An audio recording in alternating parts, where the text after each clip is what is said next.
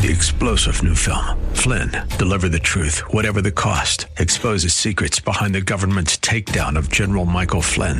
Flynn knew what the intel world had been up to. He ordered the first audit of the use of contractors. This set off alarm bells. He told the truth. He was the most dangerous person for Donald Trump to hire. They had to get rid of Flynn.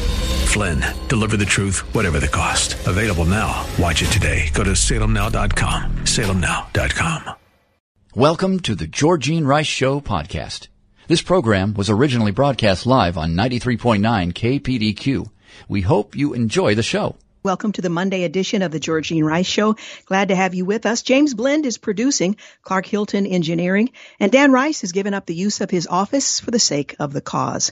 Today we're going to talk with Dr. Craig Evans. He is a, a professor and scholar, and he's the author of Jesus and the Manuscripts, what we can learn from the oldest text. The book is published by Hendrickson. It is fascinating review of the scriptures affirming that we can trust what the Bible teaches in the form that we currently have it. He'll be joining us uh, in the second half of this hour.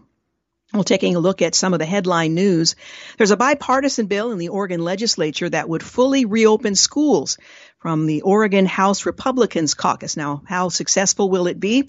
Well, HB 3399 would commit Oregon to fully reopening schools for an in-person learning by the start of the 2021-2022 school year. Now, you'd like to think that wouldn't be necessary, but it probably will be. Well, today a bicameral bipartisan bill was introduced that would ensure access to full in-person instruction for the next school year. HB 3399 from Representative Vikki Breese Iverson, she's a Republican out of Prineville, would direct the Oregon Department of Education to provide 100% in person instruction for the next school year. Well, the chief sponsors include Senator Fred Girod, a Republican from Stayton, Representative Christine Drazan, a Republican from Canby, and Representative Shelley Boshart uh, Davis, who is a Republican from Albany. Now, it says it's a bipartisan bill, but these are the sponsors. Well, this past year and a half have been really uh, hard on kids in Oregon. I've seen it firsthand with my own boys, as Representative Breese Iverson. We've all the facts showing us it's safe for them to be in school, so we can't wait any longer. Hybrid learning has been a start, but fully reopening schools will give them the consistent and dependable schedule of in-person instruction that is so valuable for their learning. We know it's safe to attend school, and we know the negative side effects of distance learning, um, and that's unacceptable. So what we are waiting, so what are we waiting for? Uh, Senator Girod added, uh, we should have made this uh, promise to kids months ago. We have to draw a line in the sand and let parents know that they can depend on the public school system next year. Well, the bill has been introduced. I believe this was actually on Saturday of this last week. Well, White House Chief of Medical, uh, Chief Medical Advisor, rather, Dr. Anthony Fauci, said mask wearing could be seasonal to combat uh, respiratory illness after the coronavirus pandemic is over. Huh. Well, Dr. Fauci, uh, the nation's top infectious diseases expert, said mask wearing could be a seasonal habit.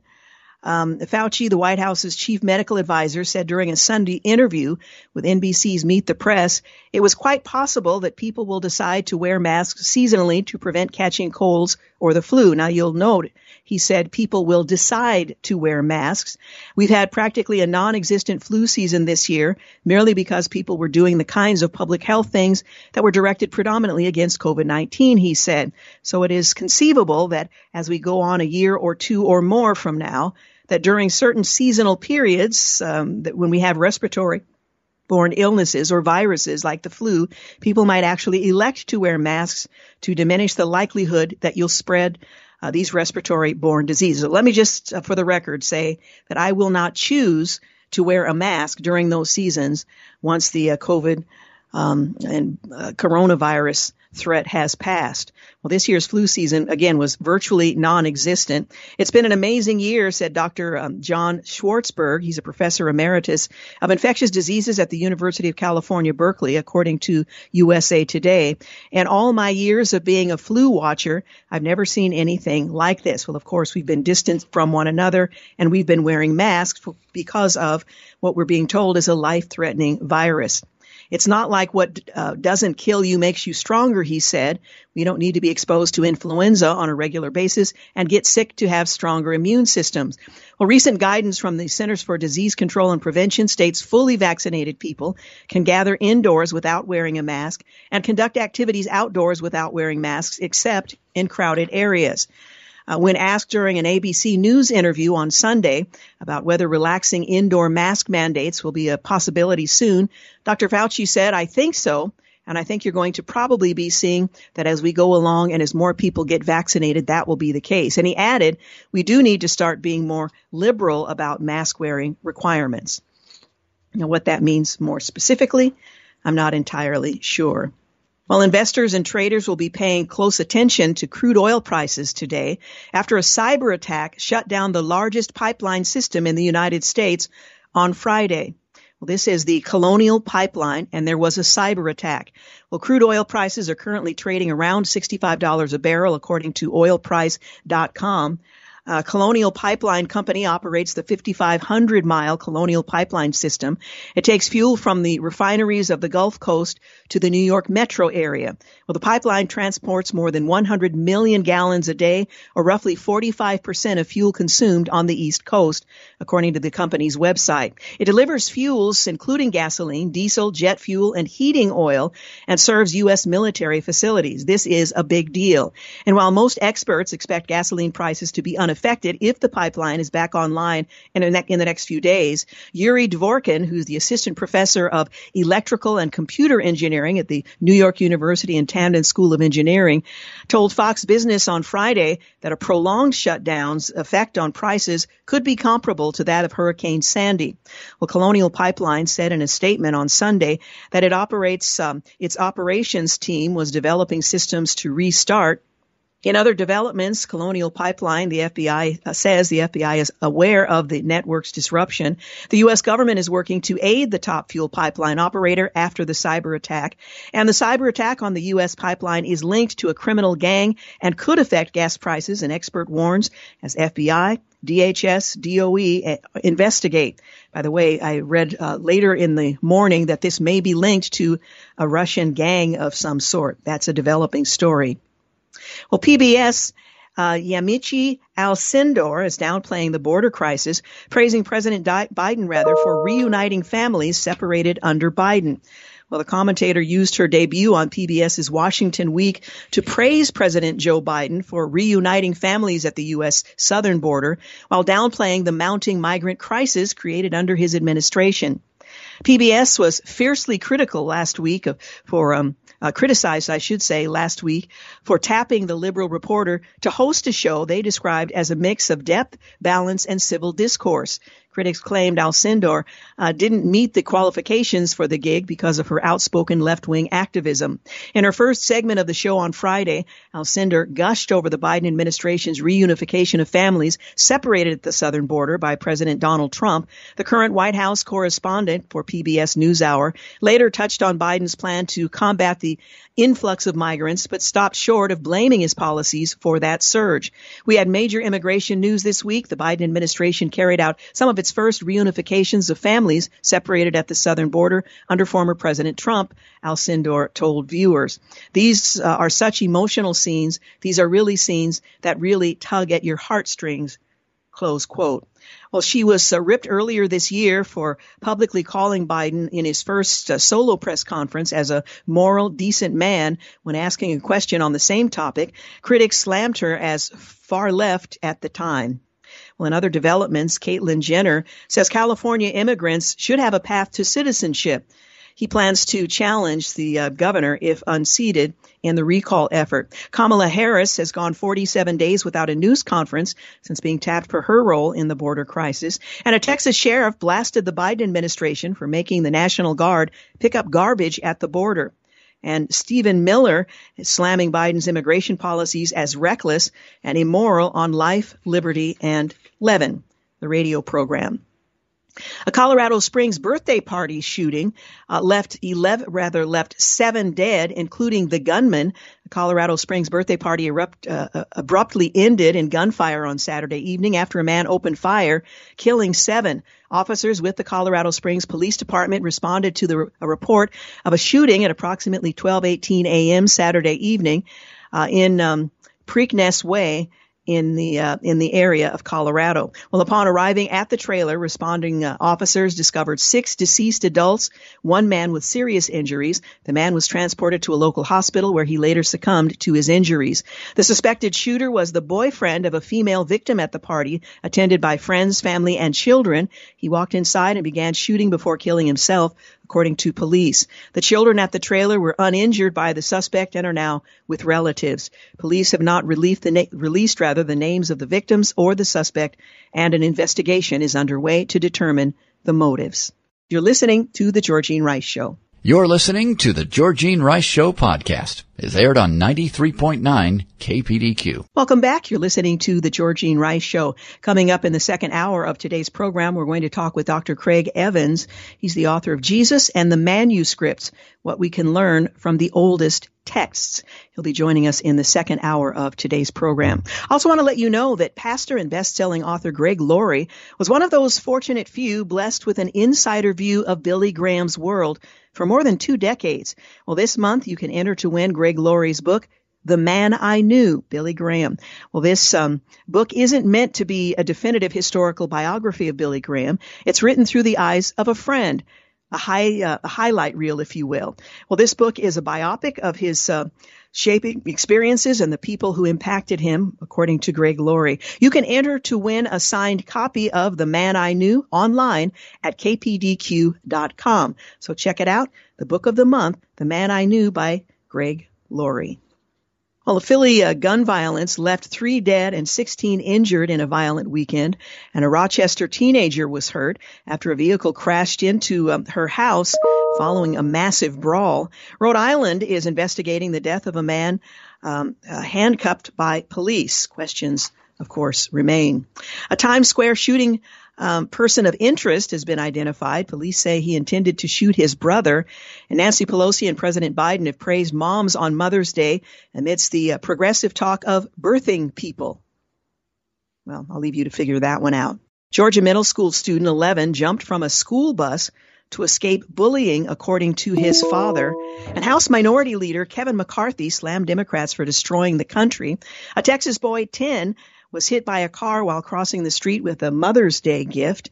And Kentucky Derby winner Medina Spirit fails a drug test. Bob Baffert uh, has been hit with suspension. That seems to have been reversed earlier.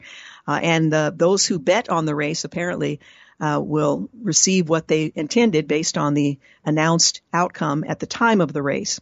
Well, crude oil prices are in focus after the uh, Colonial Pipeline cyber attack, and Jeff Bezos is building a super yacht longer than a football field for an eye-popping sum. You can imagine.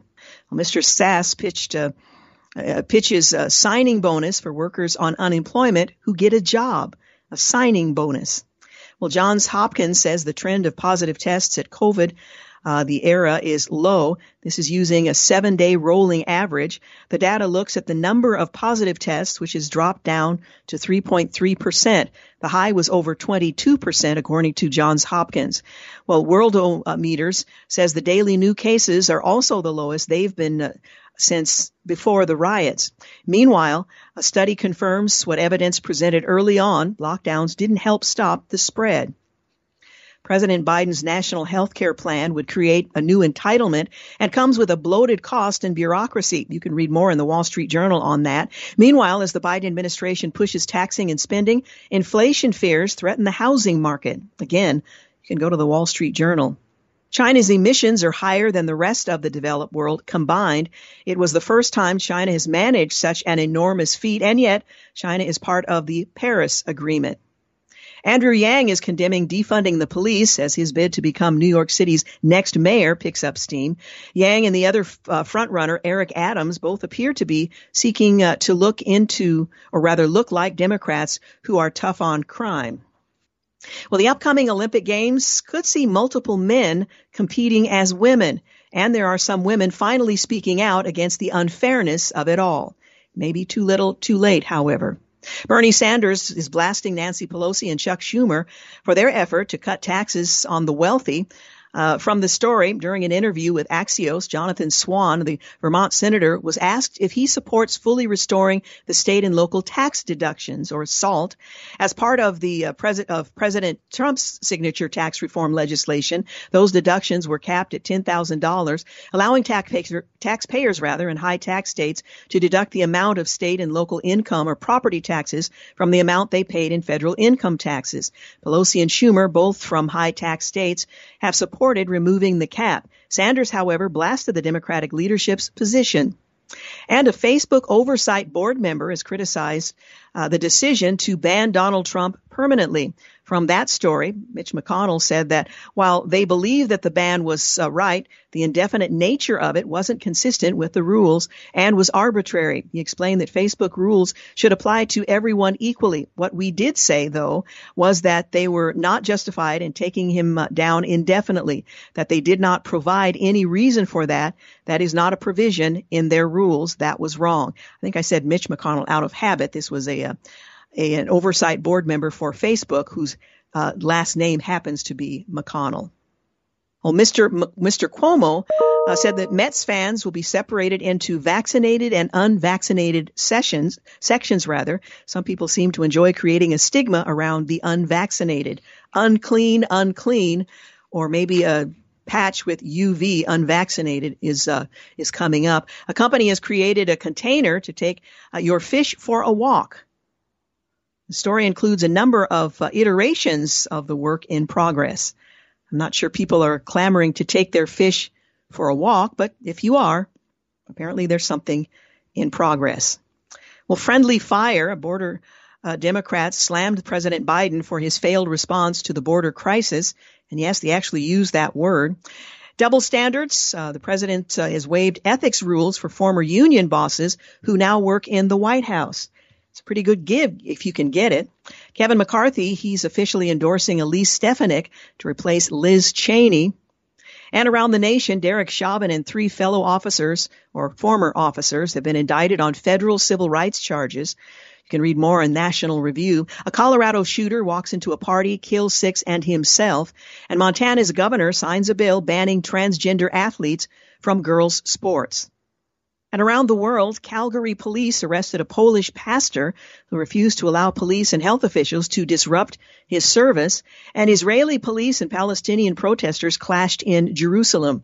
The death toll soared to 50 in a school bombing in Afghan in the Afghan capital, and Scottish nationalists are vowing an independence vote after an election win. On this day in history, 1869, a golden spike is driven in Promontory, Utah, marking the completion of the first transcontinental railroad in the United States. 1924, J. Edgar Hoover is named acting director of the Bureau of Investigation, later known as the Federal Bureau of Investigation or FBI. 1933, the Nazis staged massive public book burnings in Germany. 1940, during World War II, German forces began invading the Netherlands, Luxembourg, Belgium, and France. The same day, British Prime Minister Neville Chamberlain resigns and Winston Churchill forms a new government. 1994, Nelson Mandela takes the oath of office in Pretoria to become South Africa's first black president. 2013, the IRS apologizes for what it acknowledges was inappropriate targeting of conservative political groups during the 2012 election to see if they were violating their tax exempt status. To this day, no one has been held accountable for that unlawful action. Well, over the weekend, the U.S. was hit with its worst cyber attack to date as the nation's largest fuel pipeline company, Colonial um, Pipeline, was forced to shut down a 5,500 mile stretch of pipeline that supplies some 45% of fuel consumed on the East Coast. The Georgia based company shut down the pipeline after its business side computer system was compromised by a ransomware attack. We proactively took certain systems offline to contain the threat. Which has temporarily halted all pipeline operations and affected some of our IT systems, uh, Colonial uh, explained, this is hugely consequential. Consequential, rather. There are a couple of takeaways. First, about our infrastructure, and second, regarding who's responsible. Fuel shortages uh, causing a spike in prices uh, is a real possibility if the pipeline is not brought back online within the next few days. The company stated on Sunday that it will bring our full system back online only when we believe it is safe to do so and in full compliance with the approval of all federal uh, regulations, end quote.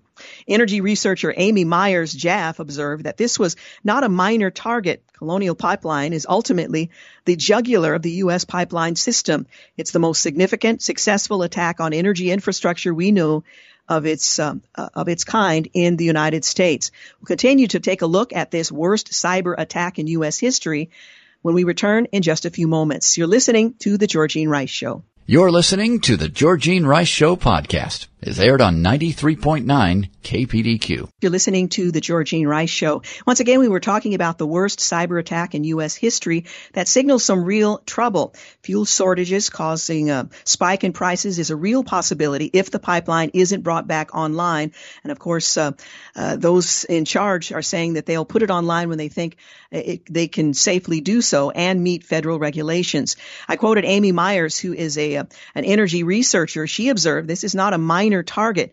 Colonial Pipeline is ultimately the jugular of the U.S. pipeline system. It's the most significant, successful attack on energy infrastructure we know of in the United States.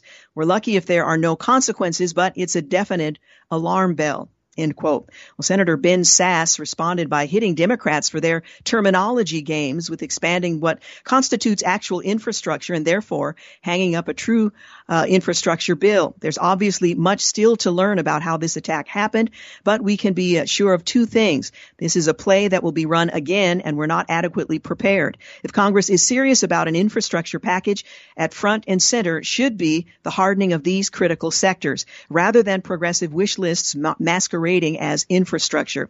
And given Joe Biden's actions in revoking the Keystone XL pipeline permits as part of the Green New Deal assault on American energy production, combined with his $2 trillion infrastructure plan, in quotes, uh, that's uh, light on actual infrastructure, it's evident that pipelines are infrastructure that Biden's just not interested and getting behind. Finally, the most likely culprit for the cyber attack has been identified as the criminal cyber gang known as DarkSide, a group that likens itself to Robin Hood and is known for targeting Western businesses while avoiding attacking hospitals, schools, and government.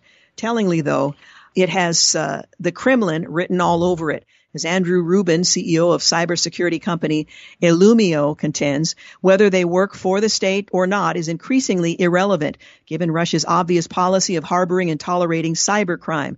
Vladimir Putin certainly wasn't keen on Donald Trump's work to make America's energy, uh, uh, America energy independent or his challenge to Russian domination in natural gas production. It's no surprise to see Putin's organized crime cutouts attack the U.S. in such a way. So how will Biden respond? That is an open question. And again, his cybersecurity plan does not actually address this particular area. Meanwhile, the national average for gas prices jumped six cents on the week of uh, to two dollars and ninety six cents, and it's poised to rise even higher in some areas due to the cyber attack I mentioned on Friday of uh, Colonial Pipeline Company, according to the American Automobile Association or AAA. Colonial Pipeline operates 5,500 miles of its system, taking fuel from the refineries of the Gulf Coast to the New York metro area. The pipeline transports more than 100 million gallons a day, or roughly 45 percent of the fuel. Well, this shutdown will have implications on both gasoline supply and prices, but the impact will vary regionally, AAA spokesman Jeanette McGee said in a statement. Areas including Mississippi, Tennessee, and East Coast uh, from Georgia into Delaware are most likely to experience limited fuel availability and price increases as early as this week. These states may see prices increase to three to seven cents this week. An increase of three more cents would make the national average the most expensive since November of 2014 when average gas prices were 2.99 and higher. Now, of course, here in the Pacific Northwest, we're paying significantly more than that, but we're talking about the East Coast. Well, according to AAA, the nation's top 10 largest weekly increases were in Michigan up 15 cents, Kentucky up 12 cents, Florida 10 cents, Delaware 10, Indiana 10 cents, West Virginia and Utah along with Texas up 9 cents, New Jersey up 8 cents, and Pennsylvania 7 cents. The, the uh, 10 least expensive markets were Mississippi, Louisiana, Texas, South Carolina, Alabama, Oklahoma, Missouri, Tennessee, Arkansas, and North Carolina, with Mississippi $2.61 per gallon. Well, Treasury Secretary Janet Yellen got into trouble on Tuesday for telling the truth. That morning, at a conference sponsored by The Atlantic, she raised the possibility that one day the Federal Reserve may raise interest rates to make sure our economy doesn't overheat. Well, anyone with a basic understanding of economics knew that she was talking about the combination of President Joe Biden's gargantuan spending and the accelerating economic recovery may well lead to a rise in consumer prices and hikes in interest rates. But an end to the Federal Reserve's program of easy money would hurt asset prices and possibly employment as well, which is not um, what most investors want to hear. When Yellen, uh, when her words reached Wall Street, the market tanked. By the afternoon, she was in retreat, telling the Wall Street Journal CEO Summit that she had been misunderstood. She, uh, she said, let me be clear, that's not something I'm predicting or recommending.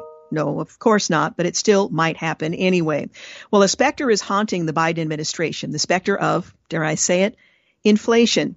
Past inflations have not only harmed consumers, savers, and people of fixed incomes, they've also brought down politicians. Among the risks to the Democratic congressional majority is a rise in prices that lifts inflation to near the top of voters' concerns, uh, coupled by the type of federal rate increase that hits stocks and housing. Inflation is one more signpost on the road to Republican revival, along with illegal immigration, crime, and semi-closed public schools embracing far-left critical race uh, theory.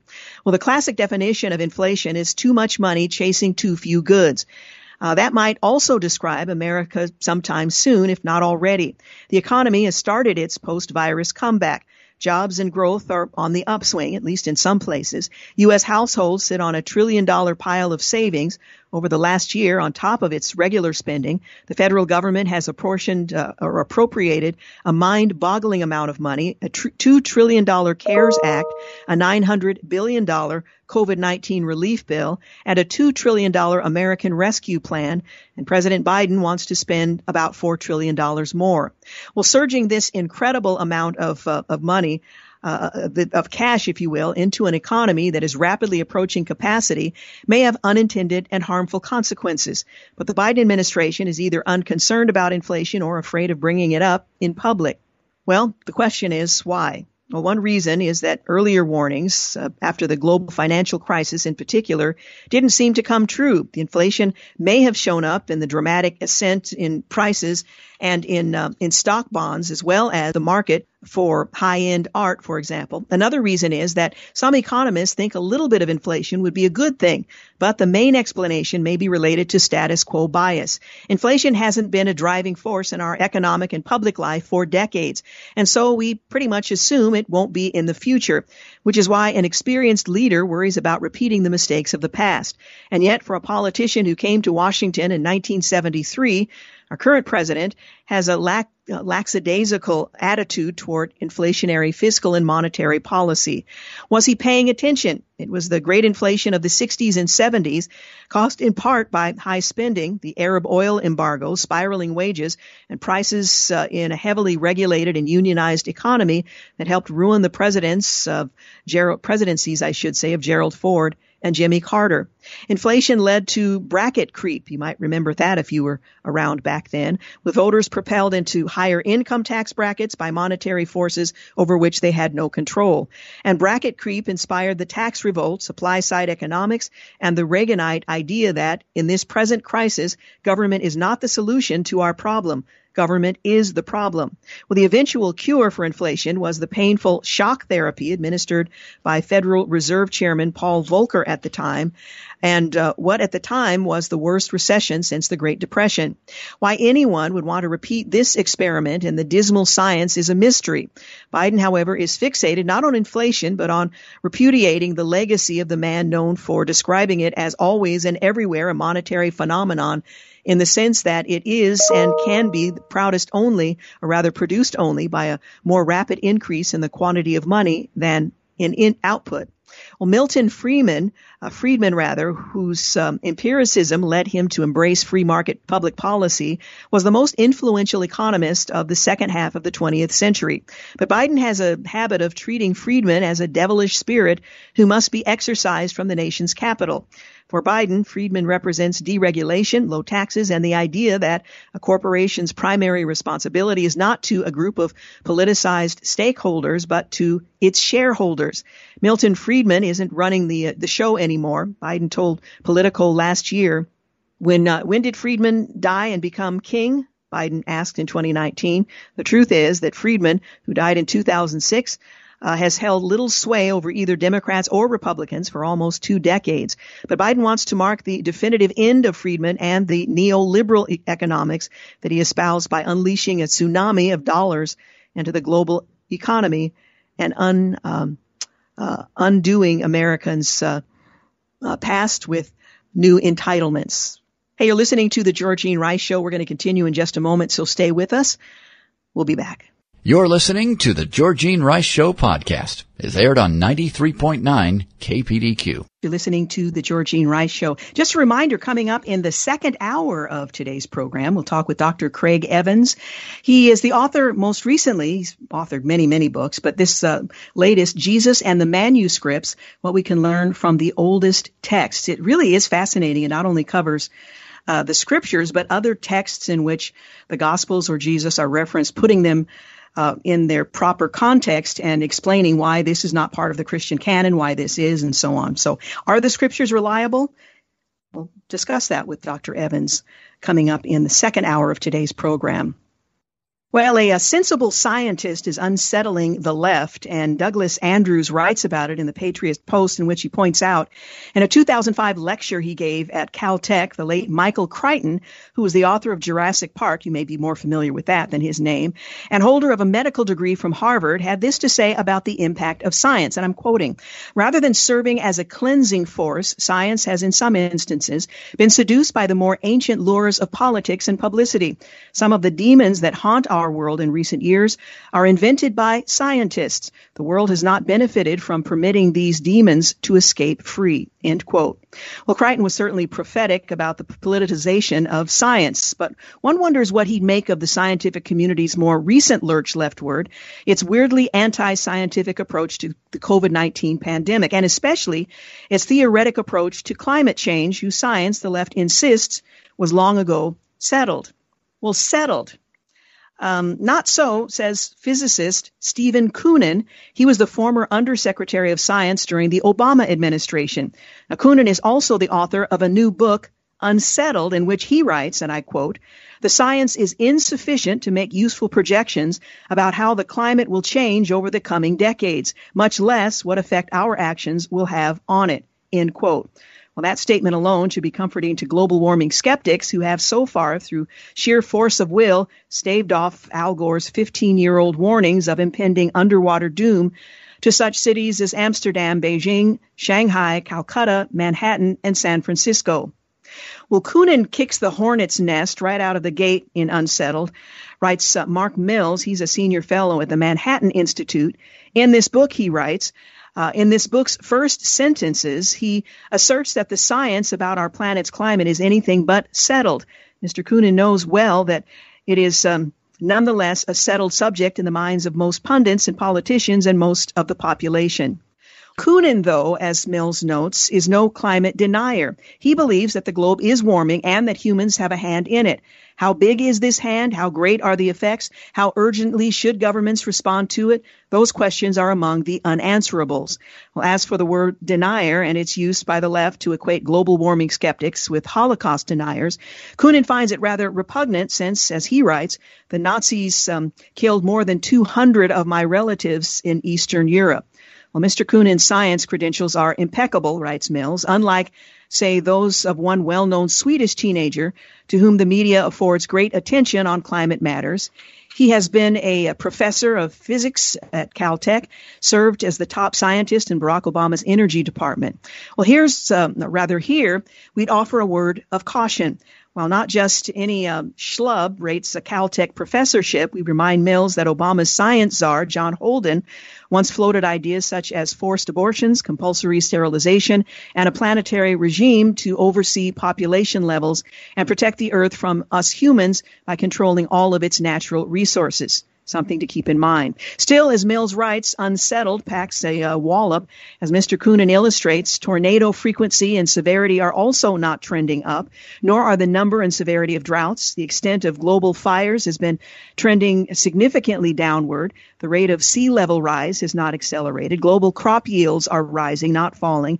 And while global atmospheric CO2 levels are obviously higher now than two centuries ago, they're not at um, any record planetary high.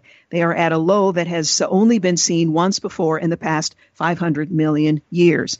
Well, by debunking one scientific climate claim after another, Koonin will no doubt leave the alarmists and the eco fascists well unsettled. Well, here's hoping he's uh, has thick enough skin to withstand the attacks that are sure to come, and they most certainly will come. Well, it's been well over a decade since the Supreme Court last decided a meaningful Second Amendment case. Um, that wait is about to end, however. Although District of Columbia versus Heller in 2008 and McDonald versus City of Chicago in 2010 answered some foundational questions about the right to keep and bear arms, the Supreme Court's uh, decade of silence enabled lower courts to undermine these core cases routinely. Well, this in turn allowed states to run roughshod over the Second Amendment.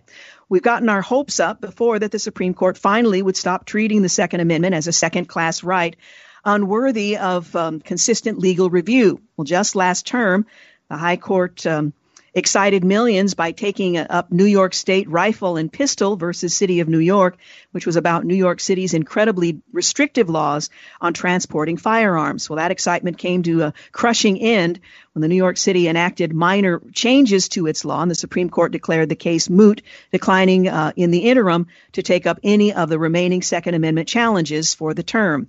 Well, many suspected we might go another decade without seeing the court hear another challenge to gun control laws.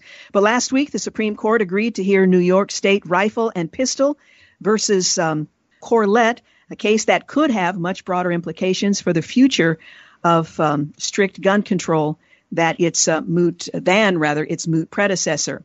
Well, here's some important things to know about the High Court's latest Second Amendment case that they have in fact agreed to take up. Number one, this case is about the right to carry firearms in public. New York State Rifle and Pistol Association versus uh, Corlett provides the Supreme Court with the opportunity to address a very important question uh, it so far has declined to answer.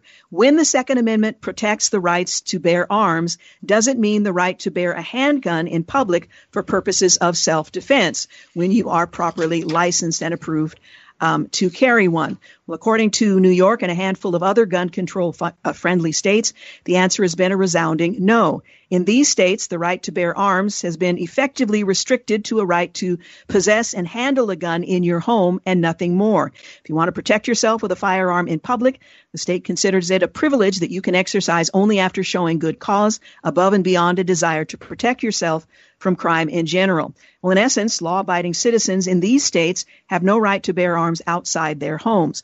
Well, the petitioners in this new case include two New York residents who have extensive experience in training with firearms. Both applied for and were denied carry permits for their firearms because they did not face any special or unique danger to life. Now, I would think living in New York would be sufficient. Well, it appears the court finally has five justices willing to vindicate the rights of these petitioners. Another thing to consider in this Supreme Court case, a good cause and may issue requirements have racist roots. Well, for the first 70 or so years after the Constitution was ratified, Americans undeniably maintained a general right to bear arms in public perhaps some state authority to regulate the uh, mode of carry.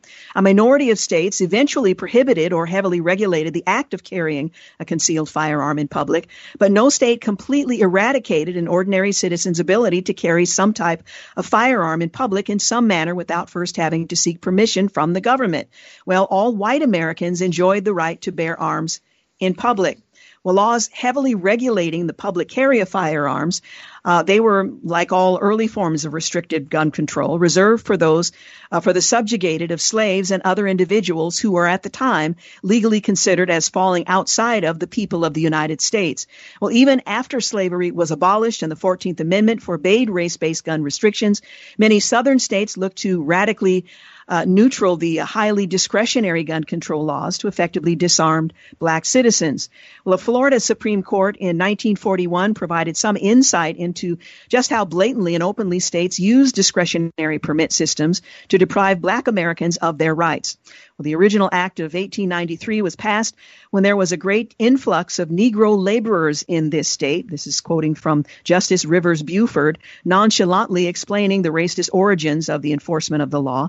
The act was passed for the purpose of disarming the Negro laborers and to give the white citizens in sparsely populated areas a better feeling of security.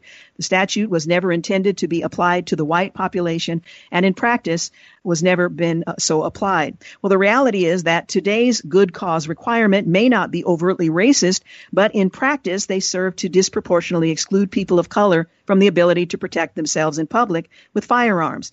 Constitutional implications aside, this makes discretionary licensing poor public policy, and that's one element that the Supreme Court will look into. Now, I'm going to come back after the top of the hour break and we'll explain the third um, in this Supreme Court case uh, that uh, they are going to hear at some point in their next uh, their next session. You're listening to the Georgene Rice Show. You're listening to the Georgene Rice Show podcast. It's aired on 93.9 KPDQ. Hey, welcome to the second hour of the Georgene Rice Show. Glad to have you with us. Coming up in the next couple of segments, we're going to talk with Dr. Craig Evans. He is the author of Jesus and the Manuscripts, what we can learn from the oldest texts. The book is published by Hendrickson. I think you'll find it as fascinating as I did. That conversation coming up in our next segment right here on the Georgene Rice Show.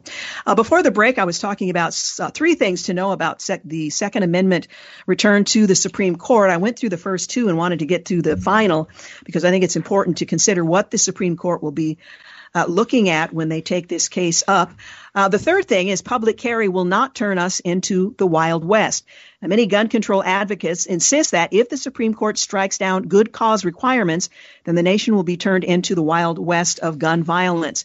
In other words, the Second Amendment shouldn't protect a right of ordinary citizens to bear arms in their own defense because ordinary citizens largely are incapable of acting in a reasonable manner when armed with uh, armed in the public. Now, this is during a season in which we are saying, as a culture, I say we broadly because the vast majority of Americans don't agree with this notion that law enforcement should be either disarmed or radically curtailed. Well, decades of plain data show just the opposite. Between 1990 and 2000, 16 states changed their concealed carry laws from either no issue or may issue to shall issue permitting. During that time, national rates for violent crime, homicide by gun, and other gun crime plummeted. Over 19 million American adults now possess a concealed carry permit, up from roughly 3 million adults in 2000. If gun control advocates were correct about their Wild West hypothesis, surely the last two decades would have been an increasingly violent mess. Now, one explanation might be that uh, would be violent criminals are aware that among uh, fellow citizens, a good percentage of them may in fact be prepared to defend themselves or to defend others uh, in the event that a crime is um, is underway. Well, if gun control advocates uh, were correct, it would be just the opposite. The data clearly do not bear that out. Violent crime rates continue to, in general, downward trend, while gun homicide and other gun crime rates remained consistently low after plateauing in 2011 or around there. It turns out that ordinary law abiding citizens, and again, we're talking about law abiding citizens, absolutely can be trusted to bear arms in public, just like the plain text of the Constitution envisions. Well, hopefully, the Supreme Court soon will vindicate the tens of millions of American citizens currently deemed to have insufficient cause to exercise their constitutional rights. And this is what's at stake when the Supreme Court uh, will take up this issue in its next um, session. Well, last week, President Biden unveiled his American Families Plan. I love the name of that American Families Plan. Who on earth would be opposed to a plan to benefit American families? The problem is it would dramatically expand the federal government's role in education and family life.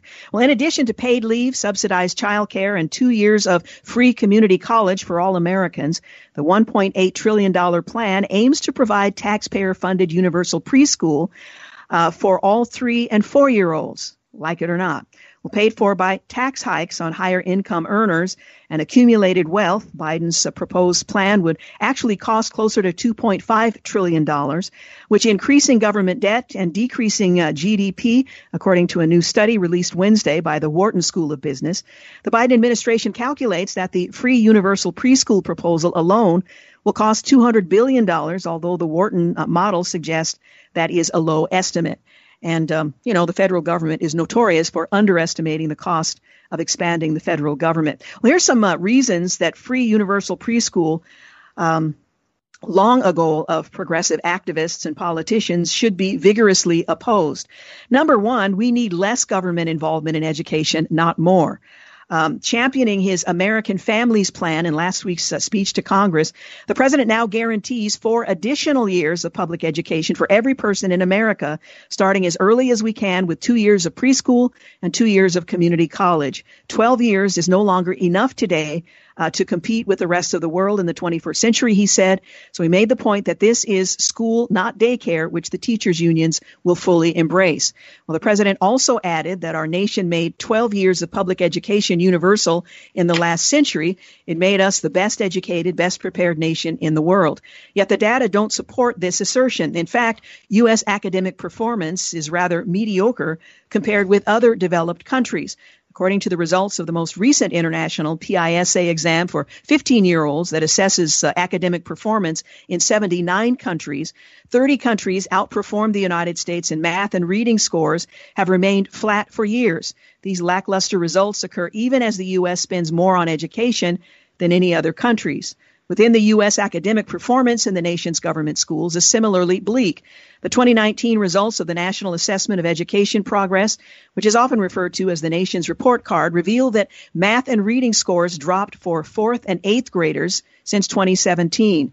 For 12th graders, 2019 math scores were flat overall, and reading scores de- uh, declined since the test was previously administered to seniors in 2015. Among the lowest performing students, both math and reading scores dropped. Well, if the government can't even ensure strong academic uh, outcomes for K through 12 students currently within its purview, then why should its role be expanded to younger and older students with taxpayers footing the bill? Now, the second reason is the federal government shouldn't be involved in education at all. Um, there's no constitutional role for the federal government in education. James Madison, known as the father of the Constitution, wrote in the Federalist Papers, number 45, the powers delegated by the proposed Constitution to the federal government are few and defined. Those which are to remain in the state governments are numerous and indefinite, end quote. Well, expanding the federal government's involvement in early childhood uh, and higher education through the president's proposed plan will create long-lasting tentacles at the state and local levels that can be made uh, rather manipulated depending on who's in power. Education policies and decisions should be made by individual states and local areas, empowering taxpayers and parents to vote with their feet against bad policies. You don't like the policy, you move or you advocate locally. Another is that government preschool is already a failure. We've had government preschool programs in place for decades, and they fail to produce sustained positive outcomes for students while costing taxpayers billions of dollars. Now, some studies show positive results of public preschool programs for low income children, but these results are often fleeting. And for most middle school and upper income uh, children, the long term benefits of preschool programs are negligible. The, the uh, Brookings Institute explained back in 2017 that the off-cited studies showing positive gains for state preschool programs are inadequate and that more in-depth studies of lasting impact uh, including the Head Start uh, impact study and the Tennessee voluntary pre-K study, reveal that any short-term benefits were going by the uh, uh, in, were gone rather by the end of kindergarten. More alarming, by third grade, and academic performance of children in Tennessee pre-K um, programs actually lagged behind the control group of kids who did not participate in the program. And then finally, expanding the welfare state weakens families. The American Families Plan is being touted as a program that's going to strengthen families, but more government involvement in education is only going to weaken families. Parents who choose not to send their kids to preschool or individuals who choose not to have children will bear the burden of subsidizing preschool for others. Universal preschool programs unnecessarily raise the cost of stay-at-home parenthood. It imposes additional costs on those who choose to remain childless. Only about half of uh, three and four year olds are currently enrolled in pre-kindergarten programs, but a government push to universal preschool might pressure others to move in that direction. Well, all of that to say, we have some uh, some serious considerations uh, with regard to the plan that's being recommended, and uh, taking these into account will help us anticipate uh, the universal um, preschool program that the president has uh, proposed. We'll revisit that at some point in the future. Meanwhile, the Biden administration is reversing a, a, rule initiated by former President Trump that defined sex as biological. In an effort to prevent discrimination against transgender people in healthcare practices, the Department of Health and Human Services announced on Monday. Well, the notice of enforcement, while not a binding federal rule, signals that the federal government will begin interpreting Section 1557, the non-discrimination provision of the Patient Protection and Affordable Care Act, to include a ban on discrimination based on sexual identity rather than simply banning discrimination based on biological sex, as the Trump administration had. Well, the change will likely require that states which set their own Medicaid eligibility requirements provide gender reassignment surgery and hormone therapy to Medicaid recipients. Well, coming up in our next few segments, we're going to talk with Dr. Craig Evans. He's the author most recently of Jesus and the Manuscripts, what we can learn from the Old Testament. It's really rather fascinating. Uh, he takes uh, into account not only uh, the manuscripts that are part of the Christian canon, but those that were rejected, and other sources that make reference to Jesus, and rumors that have circulated, both contemporary and ancient, uh, that have been disproved um, around the Gospels and the person and life of Jesus Christ. Dr. Craig Evans joining us in just a few moments. You're listening to the Georgene Rice Show. You're listening to the Georgene Rice Show podcast. It's aired on 93.9 KPDQ. Welcome back. You're listening to the Georgene Rice Show. Glad to have you with us. I'm so looking forward to a conversation with my guest, who's the author of Jesus and the Manuscripts, what we can learn from the oldest texts. He points out that Jesus and in the book Jesus and the manuscripts, it introduces readers to the diversity and complexity of the ancient literature that records the words and deeds of Jesus, or at least uh, purports to record them. This diverse literature includes the familiar Gospels of the New Testament, the much less familiar literature of the rabbis, and the uh, Quran and the uh, extra canal, I can't even ever say this word correctly, the narratives and uh, brief snippets of material found in fragments and inscriptions.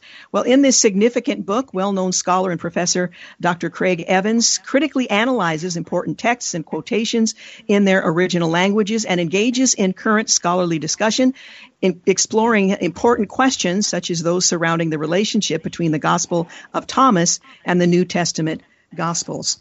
Well, my guest, Dr. Craig Evans, um, is the John Bisagno Distinguished Professor of Christian Origins at Houston Baptist University in Texas. He is the author or editor of over 90 books and has appeared in more than uh, 100 television documentaries and news programs. I appreciate that he's carved out some time to talk with us here today regarding his latest book, Jesus and the Manuscripts. Thank you so much for joining us, Dr. Evans. Hey, my privilege. Glad to be with you. Well, let me begin by asking you um, to whom this book is written. It certainly is scholarly in its approach, but it's also approachable, I would think, to the average reader. To whom is this book written, and to whom do you recommend it? well, of course, it is primarily uh, designed for uh, people who do serious Bible study and ask. They have inquiring minds. They want to know, hey, where, where, where, what are the manuscripts, and are they really reliable? How many do we have, how old are they, that sort of thing. But also, a far more complex question is what are the other manuscripts, the ones that are not in the New Testament, that um, uh, are outside the canon? What do they tell us about Jesus? And also, what about manuscript tradition that isn't Christian at all? And in your uh, uh, introductory comment, you noted that, you know, Jesus appears in the Quran, he appears in the Jewish Talmud. Uh, he appears in other traditions, pagan traditions. He's actually appealed to in magic texts. And so I wanted to review all of that, put it all between the covers of a single book. And so, yes, there is Greek and Hebrew and Latin, but it's always translated into English, which means mm-hmm. if if you're a serious reader, someone like you, of course, you can sit down. You might not know Greek or something like that, but you can read it you can understand it. There are 60 color images in the back. You, and you'll go away uh, knowing, oh, that's what this stuff is, and that's what it looks like. I see. So it isn't just Matthew, Mark, Luke, and John, the four Gospels in the New Testament. You'll learn a lot more about them, but you'll learn about all these other manuscripts too. And I and uh, the reviews and the feedback I've received from people is very encouraging. Yeah, I appreciate your uh, reviewing the Gospels and the, scriptures in a much broader context because most of us don't have that opportunity. So uh, I think we can appreciate the text of Scripture perhaps a bit more when we understand the broader context. I, I guess the first question is can we trust the authenticity of the New Testament in light of everything that you cover in the book? Uh, can we trust the authenticity of it as it's presented uh, the canon that we have in our scriptures, and we'll talk about some of those uh, extra um, sources as well. Yes, and the answer, quick answer is yes, we can. And in part, uh, that's the purpose of this book, because you look at these other manuscript traditions, which many scholars will accept and say, oh, yes, you know, that, that's probably correct, and oh, yes, that's probably reliable. Well, the New Testament manuscripts, the manuscripts for the New Testament Gospels, are much stronger. They're older. They are numerous. And because we have everything so well attested, when scribes do make a mistake, and they do, these are handwritten, that's why they're called manuscripts, they're written mm-hmm. by hand. Scribes do make mistakes, but it isn't just as though we have only one copy of Matthew and it has mistakes in it. We have hundreds of copies. And so we can compare, and where the scribes make mistakes, it just sticks out like a sore thumb. It's so obvious. So we're able then to uh, get the text right. And by the way, our English Bibles and other foreign language translations are based on very competent, very carefully edited Greek New Testaments.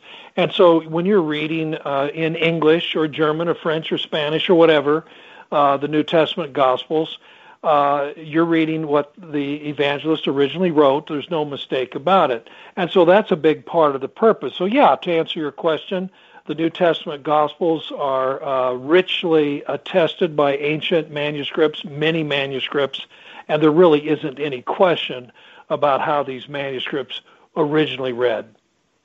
You make reference to the Jewish Gospels, but you also say that you believe the Gospels were written for Christians. C- can you explain those two things and the fact that it's not a conflict, but just clarify what that means? Well, yeah, it's a very good question, and, and it's still a little bit, uh, even today, with all that we have, enshrouded in mystery. But uh, there were what we call the Jewish Gospels. We don't know how many there really were. We think they were closely related to the Gospel of Matthew. And these were uh, Jewish groups that believed in Jesus, but not quite the way uh, the mainstream church did. And so they saw him as uh, the fulfillment of messianic prophecy. Uh, they might not have quite seen it, Jesus as divine, or maybe almost. You know, we we just don't know because none of these gospels survive. But we know that they existed because church fathers talk about them and quote them sometimes when they read a little differently. And so that's an interesting question right there. And I wanted to, to devote an entire chapter to talking about these lost Jewish gospels that survive only uh, as quotations. Mm-hmm, mm-hmm. And you believe the Gospels were written for Christians, and of course, Christians can be both Jew and Gentile. Um, explain why you believe they were written for Christians. Well, yes, and uh, you know, among some scholars, they think, well, Matthew wrote for a particular group of Christians, and John wrote for a particular group, and there could be some truth to that. In other words, when Matthew writes his gospel, the evangelist is in a particular setting. I think he's in a setting where uh, Jewish people who are not Christians, who do not believe in Jesus, are raising all kinds of questions about does Jesus really fulfill the law? Does he re- really fulfill prophecy? And the evangelist is saying, yes, he really does. And so tells the story in a way that speaks to that. So I think there's truth to that. But I think the Gospels also uh, were widely circulated. And so by the time we get into the early second century, uh, Christian churches, local churches all over the Mediterranean world, the Roman Empire, were aware of all four of the Gospels, not just one of them. And so, in that sense, they were, I think, very much designed to be read by all Christians. But also at the same time, they're, they're being written so that non Christians, people on the outside looking in and have questions, can read them and, and learn more about Jesus and then hopefully be drawn into the church.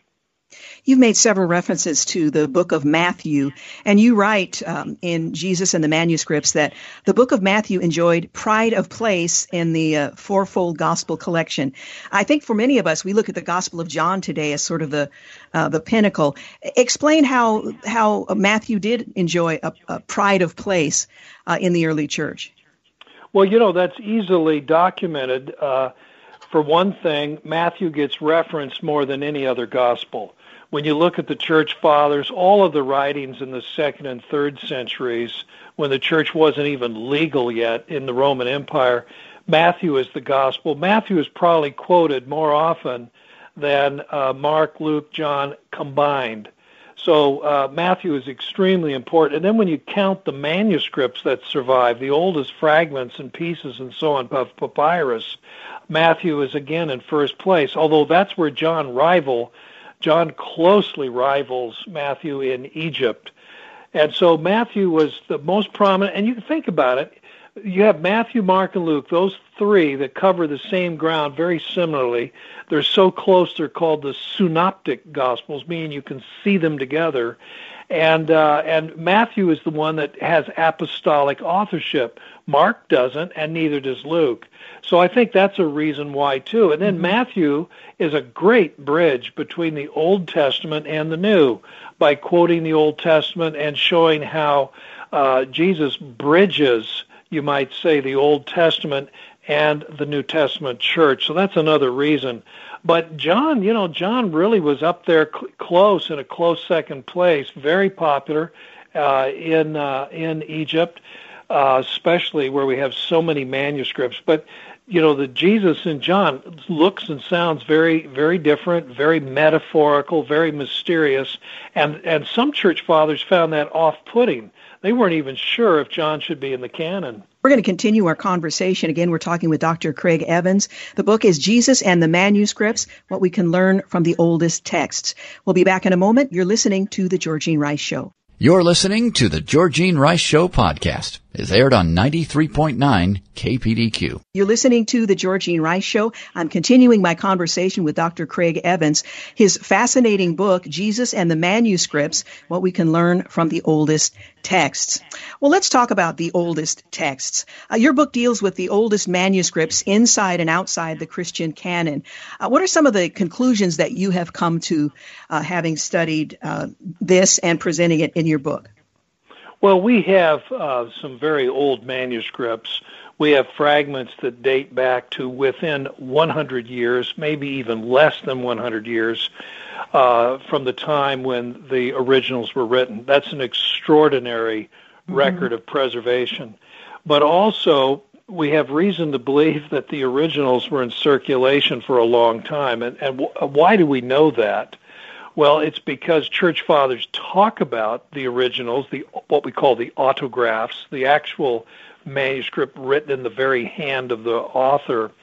Uh, they say that Matthew exists. For example, uh, there's a tradition that uh, the John, the original John, the autograph John, was in circulation for over one over 200 years, and that you think, wow, that that can't, how can that be? Or Paul's letters, Tertullian at the end of the second century is talking about the originals the, that Paul himself wrote still in existence. Well, we have evidence because pagans say the same thing. They talk about uh, autographs by Aristotle, for example, still in existence 250 years after they were originally written. Then we have archaeological evidence, and the eruption at Mount Vesuvius is a good case in point we know when these manuscripts came to a sudden end, and that was in the year 79 when Vesuvius erupted. Well, we can x ray the manuscripts. They're preserved, they were turned into carbon. We can't unroll them, they would crumble, but we can x ray them and use MRI technology. And so we're able to reconstruct them digitally and look at the handwriting, and that can be dated and it turns out many of these were 200 and 300 years old when Vesuvius erupted. And it makes sense. I mean, mm-hmm. Georgene, you know, you and I can buy for $10 a paperback at the airport. You know, nobody could buy a book that cheap in antiquity. Books were terribly expensive, and so nobody threw them away. Uh, the books were really old before you finally discarded them. And so the idea that a book would be in use for 100, 200 years, 300 years really isn't that unusual. And Christians treasured the writings of the apostles. So if the originals were in existence for 200 years, that controls the text. If you have any doubt about, well, how does Romans read here or how does Matthew read here, you can consult with the original. And so that had a stabilizing effect on the text. And that's why I have great confidence that the New Testament text has been well preserved. And so these theories that are popular out and about, you know, somebody changed the text, who knows what Jesus really said or did, those theories have no basis in the evidence. We're talking with Dr. Craig Evans, his book, his latest book, Jesus and the Manuscripts. Let's talk about some of the uh, uh, Gospels, if you will, that were not included in the Christian canon. Um, what became of the Gospel of Thomas, and why is it not part of the New Testament? Well, it's not part of the New Testament, number one, I believe, because the uh, person who composed it didn't want it to be in the New Testament. And that's not hard. It doesn't t- take any special calculation to, to come up to, with that conclusion. In the opening line, it says, These are the secret words of the living Jesus, which Judas Thomas wrote down. Well, you know, when you say these are the secret words, you're saying they're not the public words. And uh, the the books that were uh, in the canon of Scripture were the books that were read publicly in church. Well, we know that because the the uh, written records all say that. And so church fathers will say, well, you can read in public, you can read in the church, Matthew, Mark, Luke, and John, but you should not read these other writings which are false, etc., and so on. So we all know those that was the standard for canonicity.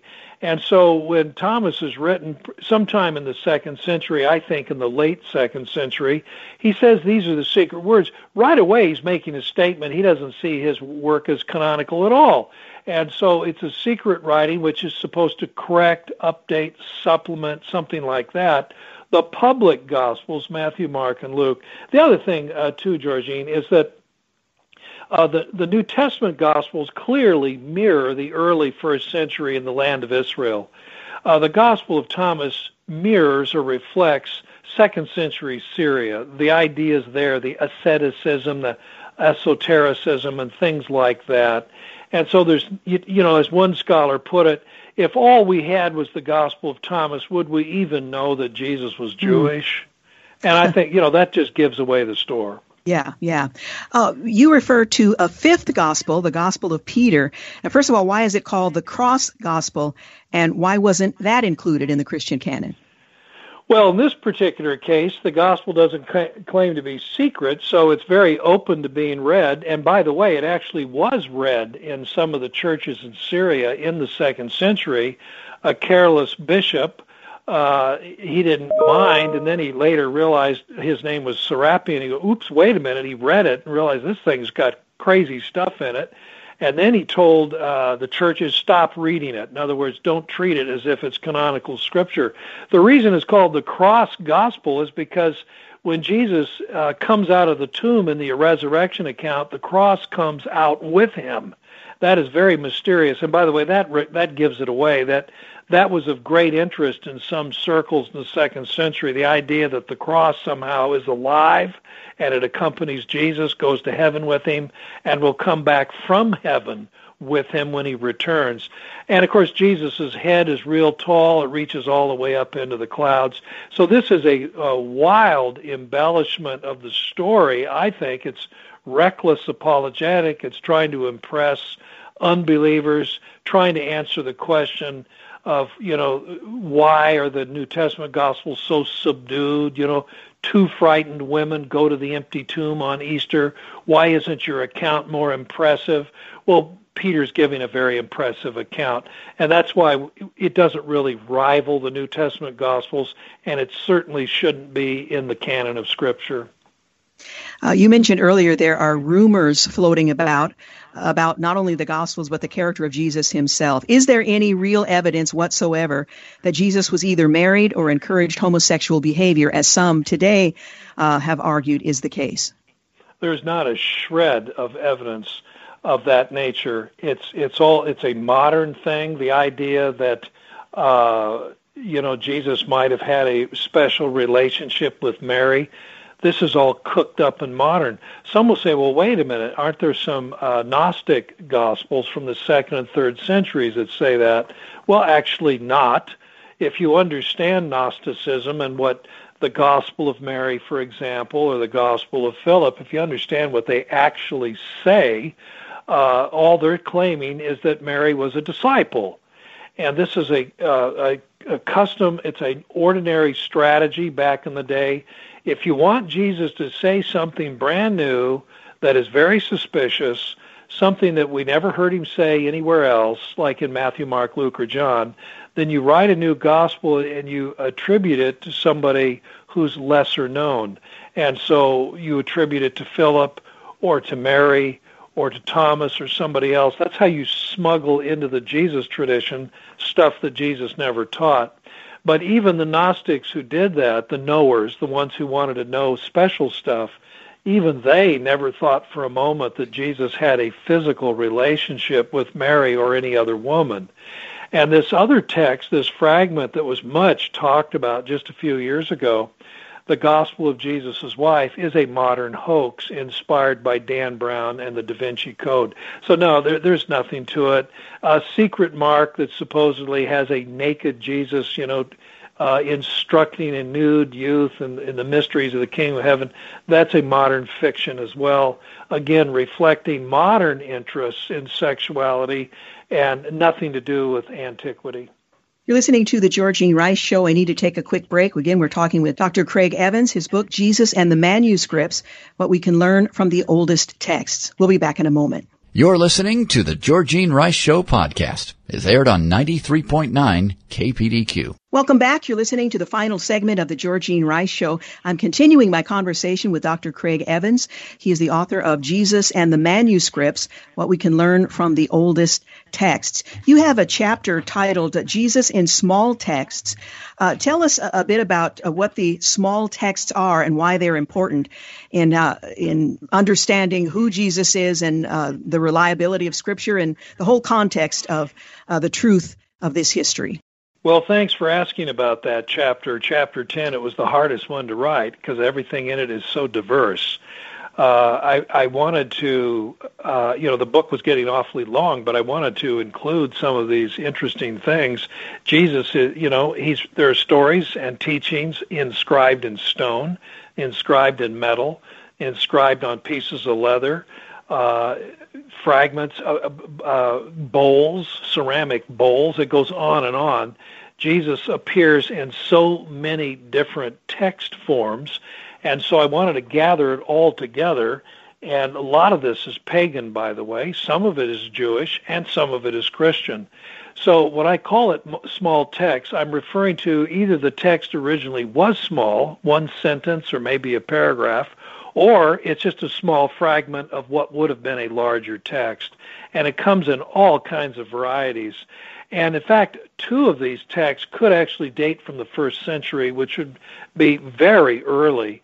We have Jesus' name inscribed on a bone box, the controversial James box. If it does refer to Jesus and his family, well, then that's a very early. It dates, we can precisely date it to the year 63, one year after James, the brother of Jesus, died.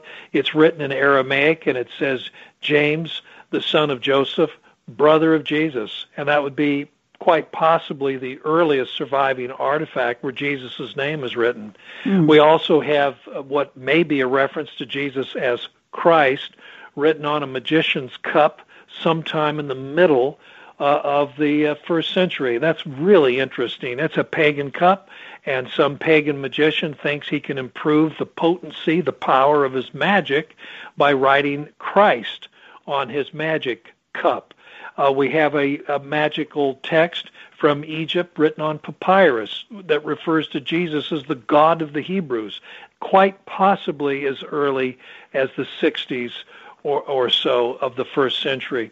So these are three examples where Jesus shows up and it's not even Christian, and uh, and where his name is mentioned. So I wanted to cover all that ground. Now some of it uh, some of it is spurious and medieval, and I wanted to note that too. Mm-hmm. Some think they have the fragment of the uh, title that was on the cross that said Jesus King of the Jews. I think that's a forgery.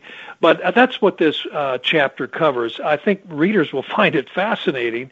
Jesus is talked about everywhere in the ancient world.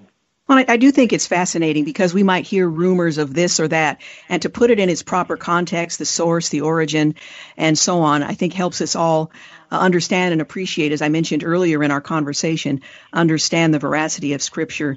Um, now, we're, we're almost out of time, so I want to ask the broad question of what you hope your reader will take away from Jesus and the manuscripts. Um, if they're questioning the uh, reliability of Scripture, if they're questioning other sources or, or, or uh, wonder about other sources in which Jesus is referenced or the Gospels are are um, are referenced. What do you hope your reader takes away from what I think is a serious and rigorous um, review of the evidence uh, of the Christian canon and other uh, sources that make reference to Jesus and the Gospel? Well, that's a great question, and you've practically answered it in the way you raised the question. I want readers to know that there is rigorous study. And so uh, when we talk about the New Testament Gospels or the words of Jesus, this isn't some kind of mushy headed pie in the sky stuff. There's real serious scholarship behind it. There's real evidence and lots of it. And so when we talk about the Gospels preserving the words of Jesus and his deeds, we know what we're talking about on the basis not of piety and faith, but on the basis of hard evidence. And when people like Dan Brown write silly books, they need to know that that's exactly what they are. They're silly books, uh, and this stuff like the Gospel of Thomas or the Gospel of Peter. Yeah, it's it's stuff that was written a long time ago, but nobody took it seriously because it doesn't really reflect the historical Jesus, and that's not just a pious dogmatic opinion, but it's based on careful research. Well, I just want to thank you for the careful research that you have done and making it presentable for those of us who are not scholars to better understand um, what's out there, to put it in its proper context, and I think uh, regard the scriptures um, as highly as we ought, as reliable and a source uh, for wisdom and faith. Dr. Evans, thank you so much for talking with us today. Oh, you're very welcome. Once again, the title of the book, Jesus and the Manuscripts, What We Can Learn from the Oldest Texts. The book is published by Hendrickson. I'll also have uh, the link um, on my Facebook page uh, for the show. So if you happen to be in your car and you didn't catch that, um, do catch it. And I want to also encourage you. Um, I think you might find it approachable. It is scholarly. It does cover a lot of material, but if you take your time, I think you'll find it very useful in uh, in understanding the broader context of uh, of the Gospels. Well, coming up tomorrow on the program, we're going to talk with David Horowitz. He is the author most recently of The Enemy Within How a Totalitarian Movement is Destroying America. The book is published by Regnery. Looking forward to a conversation with him. I have to tell you, um, David Horowitz, you don't really have a conversation. You kind of introduce him and he'll tell us all about it. So we'll see if we can work a conversation into that. On Wednesday, we'll talk with uh, Gary Thomas. He's the author of The Glorious Pursuit Becoming Who God Created Us to Be. That book is published by Nav Press. And on Thursday, Linda Evans Shepard uh, will join us. Her book is Praying Through Every Emotion, Experiencing God's Peace No Matter What. And we are living in a time when no matter what seems to apply because uh, the days are unpredictable, which is a good lesson for us to learn in life in general because we tend to think we have more control than we actually do.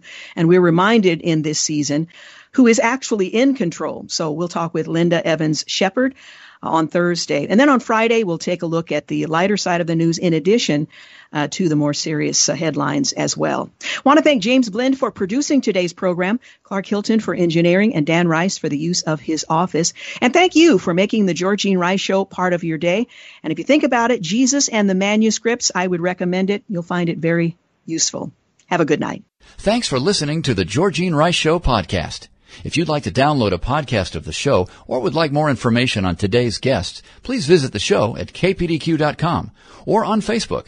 Follow the show on Twitter at grice show and like us on Facebook. And join us live every weekday at 4 for more critical thinking for critical times on 93.9 KPDQ.